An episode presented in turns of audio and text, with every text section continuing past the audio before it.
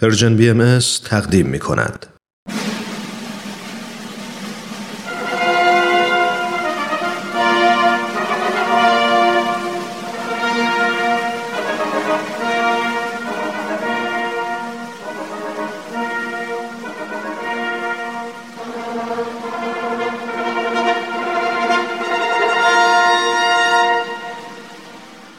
تاریخ به روایت مورخ من کتاب تاریخ نبیل رو از ترنم دوستم گرفتم که بخونم. این کتاب یه قسمت از تاریخ ایرانه که تا حالا نشنیده بودم. کتابو که باز کردم خود نبیل که اونو نوشته شروع کرد با من حرف زدن. خیلی عجیب بود ولی خیلی هم برام جالب بود. این تاریخ یه بخش از کاری از گروه نمایش رادیو پیام دوست تهیه کننده و کارگردان امیر یزدانی. فصل دوم. خب تا کجا گفته بودم؟ تا اینکه حضرت باب بعد از پنج سال که در بوشهر تجارت می‌کردن برای زیارت به کربلا رفتن و حدود یه سال اونجا موندن و دو سه بارم سید کازم رشتی رو ملاقات کردن.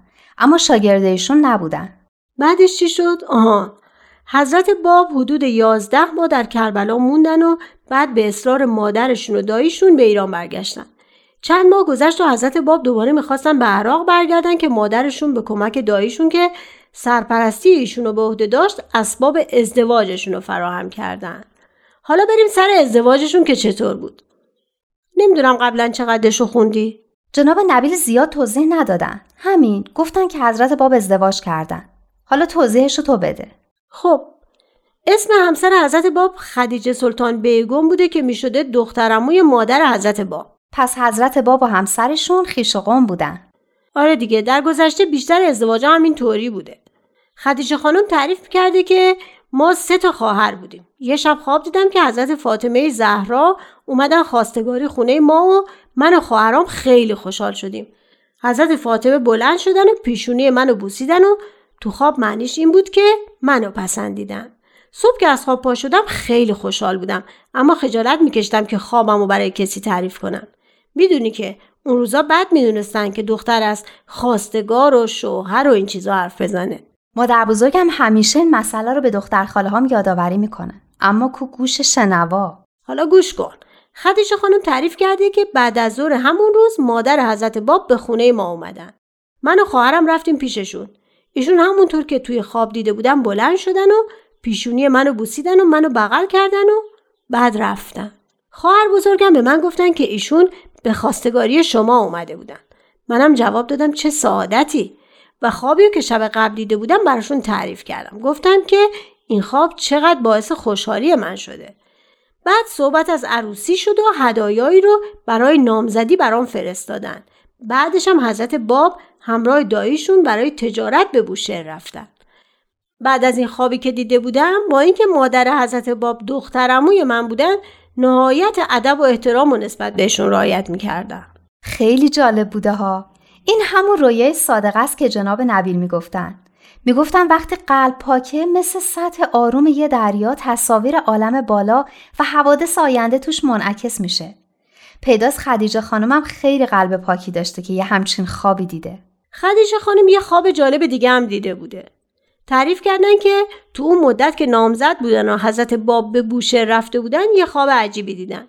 میگن خواب دیدم شب عروسیه و من در خدمت اون حضرت نشستم و ایشون هم لباس سبزی به تن دارن و اطراف ما کتیبه هایی هست که روی اون کتیبه ها آیات قرآن از جمله آیه نور نوشته شده. از هیکل ایشون هم نور میتابه. از این خواب شادی و سروری به من دست داد که از شدت اون از خواب بیدار شدم. بعد از این خواب یه اطمینانی در قلبم به وجود اومد که ایشون شخص بزرگواری هستن و محبت ایشون تو قلبم جا گرفت. به به. عجب عشقی بوده این عشق. این که انسان فوقالعاده مثل حضرت باب رو که همه برای محبتش جون می‌دادن دوست داشته باشی و اون فرد همسرت باشه. اما اما به نظرم میاد یعنی گفتی حضرت باب می‌خواستن دوباره برن کربلا. اما مادرشون رفتن براشون خواستگاری که تو ایران نگهشون دارن انگار حضرت باب فقط برای راضی کردن مادرشون بود که با خدیجه خانم ازدواج کردن. نه؟ یه جورایی یه ازدواج اجباری به نظر میاد. خب اون روزا اینطوری ازدواج می‌کردن دیگه رست نبود که دختر و پسر قبل از ازدواج با هم دیگه رفت و اومد داشته باشن اما لزوما به این معنی هم نبود که زن و شوهر همدیگه رو دوست نداشته باشن اگه نامه های حضرت باب به همین خدیجه خانم رو ببینی می‌فهمی که چقدر همسرشون رو دوست داشتن. خلاصه حضرت باب با خدیجه خانم ازدواج کردن و در همون شیراز به شغل بزازی مشغول شدن. بزازی. بزازی یعنی پارچه فروشی. درسته؟ مادر بزرگم هم گاهی میگه.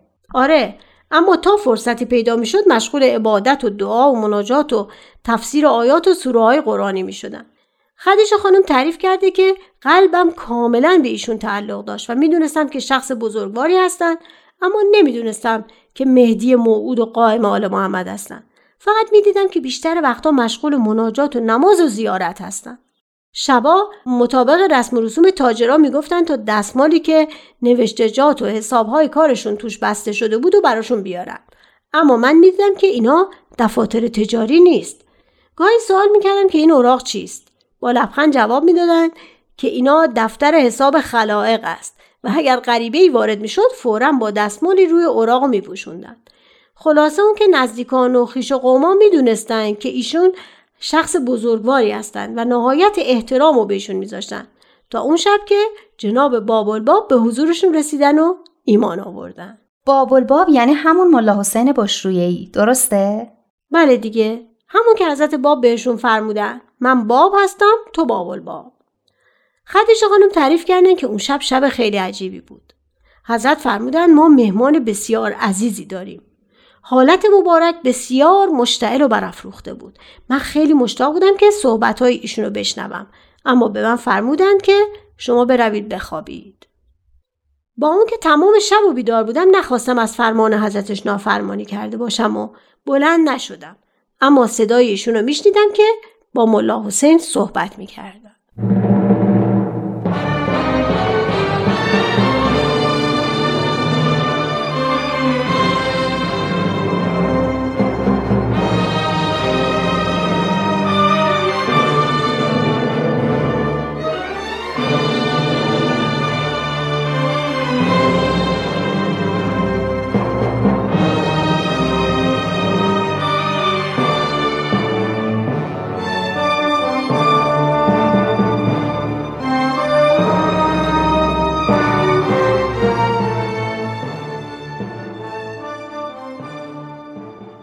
جناب نبی اون دفعه که تاریخ زندگی حضرت بابو برام می‌گفتین گفتین که حضرت باب ازدواج کردن و یه پسر داشتن که زیاد زنده نموند و از دنیا رفت درسته؟ بله فوت احمد درست یک سال قبل از آن رخ داد که حضرت باب امر خودشان را در شیراز اعلام کنند. حضرت باب احمد رو قربانی در راه ظهور حضرت بهاءالله می‌دونستن. همونطور که خودشون هم آرزو داشتن در این راه جونشون رو بدن که آخرش هم دادن. اون مناجاتی که برام خوندین چی بود؟ اصل مناجات به عربی است. معنی فارسی آن تقریبا این می شود که ای خدای من کاش این ابراهیم تو را هزار اسماعیل بود تا همه را در راه محبت تو قربانی می کرد ای محبوب من و مقصود قلب من محبت این احمد که بنده تو علی محمد او را در راه تو قربانی کرد هیچگاه نمی‌تواند شعله محبت تو را که در قلبش افروخته خاموش سازد. بعد در همین مناجات میفرمایند تا جانم در پای تو نصار نشود و تا جسمم در راه تو به خاک و خون نقلتد و تا سینم برای تو هدف گلوله های بیشمار نشود استراب من تسکین نیابد و دل من راحتی نپذیرد. چقدر جالب که حتی شکل شهادت خودشون رو هم پیش بینی کرده بودن. من تصور می کنم اراده خودشان بر این قرار گرفته بود که در راه ظهور جدید تیرباران شوند. آن حضرت می‌خواستند با ریختن این خون درخت امر الهی آبیاری شود تا مردمان جهان در سایه تعالیم آن به آسایش برسند. همه پیروان اولیه ایشون هم همین راه مولا و محبوب خودشون رو رفتن. یه اسمی داشتن چی بود؟ حروف حی حی یعنی زنده یعنی اونایی که به ایمان زنده شده بودن درسته؟ اون دفعه گفتین حروف حی 18 نفر بودن که با خود حضرت باب می شدن 19 نفر درست است حی به حساب حروف ابجد می شود 18 راستی حروف یعنی چی؟ چرا بهشون می‌گفتن حروف حی؟ حرف در آثار حضرت باب به معنی مؤمن به ظهور الهی است. مثلا میفرمایند حروف انجیل یعنی مؤمنین به حضرت مسیح یا حروف فرقان یعنی مؤمنین به حضرت رسول اکرم. البته تفصیل بیشتری دارد اما تصور می کنم فعلا همین توضیح کافی باشد. راستی گفتین یه خانمم در بینشون بود. بله یک خانم هم در بین آنها بود که هرگز شخصا حضرت باب را ندید. همون خانم دانشمندی که شعرم می‌گفت و از پیروان شیخ احمد احسایی بود. وقتی فهمید یکی از خیش و قماش که اونم از پیروان شیخ احمد و سید کازم بود می‌خواد به جستجوی موعود بره شعری گفت و همراه یه نامه به خیش و قمش داد که به حضرت تقدیم کنه. بله آن خیش و قم میرزا محمد علی قزوینی شوهر خواهر جناب طاهره بود. آره طاهره. حالا اسمش یادم اومد. اما یه اسم دیگه هم داشت. بله طاهره لقب او بود. یعنی پاک و منزه. اسم خودش زرین تاج بود. نه یه اسم عربی سختی بود. احسنت راست می‌گویی. قررت العین یعنی نور دیده. این لقب را سید کازم رشتی به ایشان داد. جناب طاهره رساله‌ای در اثبات تعالیم شیخ نوشت و برای سید کازم فرستاد. و سید کازم در پاسخ نامه ای نوشت و ایشان را قررت العین خطاب کرد. یادم میاد که گفتین طاهر اهل قزوین بود و همه خیش و قماش از علمای بزرگ قزوین بودن پدرش، عمو، شوهرش و خلاصه همه. بله درست است. اما درباره جناب طاهره گفتنی بسیار است. بماند تا به جای خود. فعلا برگردیم به حکایت خودمان. باشه. اما شرح حال طاهره رو باید بعدا مفصل برام بگین. اون دفعه هم قولش رو دادیم به روی چشم. پس از اینکه حروف حی هر کدام به طریقی و بدون اینکه کسی آن حضرت را معرفی کند ایشان را شناختند آخرین نفرشونم قدوس بود. بله حضرت باب قصد داشتند با جناب قدوس برای زیارت خانه خدا و اعلان رسالتشان به مکه بروند. این بود که ملا حسین را خواستند و مأموریت مهمی را به او واگذار کردند. اینو خوب خوب یادمه. به ملا حسین فرمودن که به شهرهای مختلف سفر کنه و امر الهی رو با مردم در میون بذاره و مردم خواب و بیدار کنه. بهش فرمودن به طرف شمال حرکت کن و از شهرهای اصفهان و کاشان و قم عبور کن و به تهران برو و دعا کن که در تهران به قصر محبوب واقعی وارد شوی. بهش گفتن که رازی در تهرانه که قرار ظاهر بشه. یعنی ملا حسین رو فرستادن پیش حضرت بهاءالله. خوش به حال ملا حسین. چقدر خوشبخت بودین ملا حسین. نکند به جناب ملا حسین بشرویهی هم قبطه می‌خوری. اگه این که گفتین یعنی بهشون حسودی میشه آره واقعا حسودی میشه. من به همه اونایی که اون موقع زندگی می‌کردن حسودی میشه. اما مطمئن باش اگر کسی در روزگار شما هم قلبی به این پاکی و صفا و وجودی چنین پاک و منزه داشته باشد مواهب و عنایات بسیاری را دریافت خواهد کرد و وجود حضرت باب و حضرت بهاءالله را در کنار خود احساس خواهد کرد. حضرت بهاءالله در کتاب مستطاب اقدس می‌فرمایند انا معکم فی کل الاحوال. یعنی من در همه حال با شما هستم. یعنی یه چیزی گفتین که دهنم بسته شد. زبانت را نبستم راحت را گشودم. در این باره خوب فکر کن به حکایتمان برگردیم. حضرت باب بعد از ملا حسین با ملا علی بستامی صحبت فرمودند. به ملا علی بستامی گفتن که به نجف و کربلا بره. بهش گفتن تو اولین کسی هستی که از این شهر خارج میشی. و اولین کسی هم هستی که در این راه دچار بلا میشی.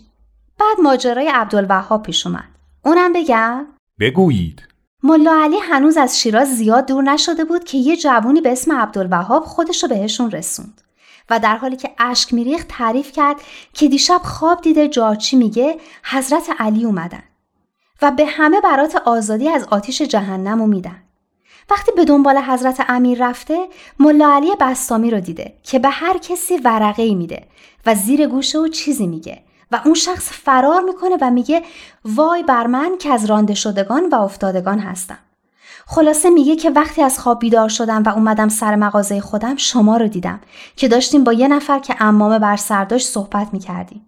شما همون جایی ایستاده بودین که من دیشب توی خواب دیده بودم. بعد از جلوی من رد شدین و رفتین. منم دنبال شما اومدم تا اینجا به شما رسیدم. بعدش بعدش ملا علی بستامی به عبدالوهاب چه گفتند؟ آهان ملا علی بستامی به عبدالوهاب گفتن که برگرده و بره دنبال زندگیش و برای خودش و ایشون دردسر درست نکنه. اما عبدالوهاب دست بر نداشت و انقدر اصرار کرد تا ملا علی بستامی راضی شدن عبدالوهاب هم همراهشون بره. یه خورده که دور شدن پدر عبدالوهاب که خیلی هم آدم با نفوذ و قدرتمندی بود از راه رسید و با چماق شروع کرد به زدن ملا علی بستامی. چون بهش گفته بودن که پسرش در مغازش رو بسته و با یه غریبه از شهر خارج شده.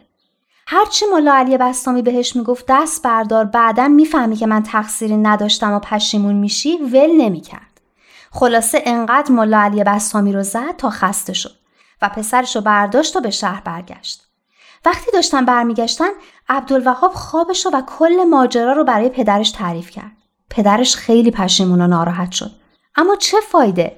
این پشیمونی دیگه سودی نداشت. البته حاجی عبدالمجید پدر عبدالوهاب بعدها ایمان آورد و بخشیده شد. پسرش عبدالوهاب هم در همان زمانی که حضرت بهاءالله در سیاهچال تهران زندانی شدند در آنجا زندانی شد و به شهادت رسید درسته که بخشیده شده اما فکر کنم هر وقت یادش میافتاده بازم شرمنده می شده. چقدر زود قضاوت کردن بده. کتک زدن یه آدم بیگناه خودش خیلی بده. چه برسه به اینکه اون شخص آدم پاک و عزیزی مثل ملا علی بستامی باشه. گمان کنم اگر به دست شما بود هرگز بخشیده نمی‌شد. خدا را شکر که جمال مبارک او را بخشیدند. آره خدا را شکر. ملا علی بستامی طبق معموریتی که حضرت باب بهشون داده بودن به نجف رفتن و یکی از علمای بزرگ اونجا رو در جریان ظهور حضرت باب گذاشتن. اما اون شخص نه فقط قبول نکرد بلکه باعث گرفتاری و شهادت ملا علی بستامی شد. بله اما همانطور که قبلا هم گفتم عاقبت کار ملا علی بستامی دقیقا معلوم نیست که به دست دشمنان کشته شد یا از بیماری از این دنیا رفت. اسم آن عالم هم شیخ محمد حسن نویسنده کتاب جواهر الکلام فی شرح شرائع اسلام بود. این آدم کاش به جای نوشتن کتابای با این اسمای طولانی واقعا به دنبال حقیقت بود.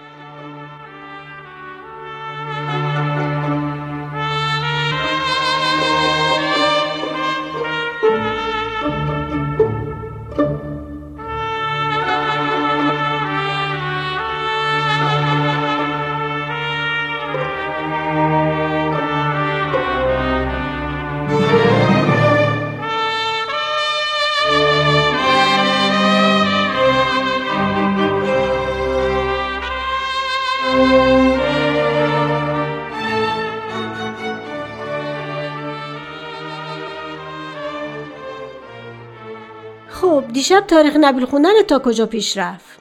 تا اون که حروف هی به حضرت باب ایمان آوردن و حضرت باب به ملا حسین و ملا علی بستامی هر کدوم مأموریتی دادن و جناب قدوس هم قرار شد همراه ایشون به زیارت مکه برن. به بقیه چه مأموریتی دادن و بهش نرسیدیم. بعد از اینکه ملا علی بستامی به طرف مأموریت خودشون به راه افتادن حضرت باب اونایی از حروف حی که در شیراز بودن جمع کردن و بهشون گفتن این بیانش رو من خیلی دوست دارم اینجا نوشتم. بخونم؟ فکر کنم قبلا جناب نبیل برام گفتن. همون که بهشون میگن شما مثل شعله آتیش روی یه کوه بلندی. درسته؟ آره درسته. اما بذار از روش بخونم. خیلی قشنگه. باشه بخون. منم اون بیانو خیلی دوست دارم. میفرمایند شما مانند آتشی هستید که در شب تاریک بر فراز کوهی بلند افروخته گردد. باید مردم از نورانیت شما هدایت شوند. باید پاکی ذات و نیکی گفتار شما به نحوی باشد که مردم دنیا به واسطه مشاهده حسن گفتار و رفتار شما به سوی پدر آسمانی که منبع فیض جاودانی و سرچشمه فضل ابدی است متوجه گردند. ای حروف هی ای مؤمنین من یقین بدانید که عظمت و بزرگی امروز نسبت به قبل قابل مقایسه نیست. شما کسانی هستید که انوار صبح ظهور را دیدید و به اسرارش آگاه شدید. کمر همت محکم کنید و این آیه قرآن را به یاد آورید که درباره امروز میفرماید و جاء ربک و الملک صفا صفا. اینو می‌دونم که از آیه های قرآنه اما معنیش یادم نیست. یعنی پروردگارت میاد و فرشتگان صف صف و ردیف به ردیف اونو همراهی می‌کنن. همون اتفاقی که واقعا افتاد. فرشتگانی مثل ملا حسین بشرویهی و ملا علی بستامی و بقیهشون. اما هنوز فرشته های زیاد دیگه ای در راه بودن.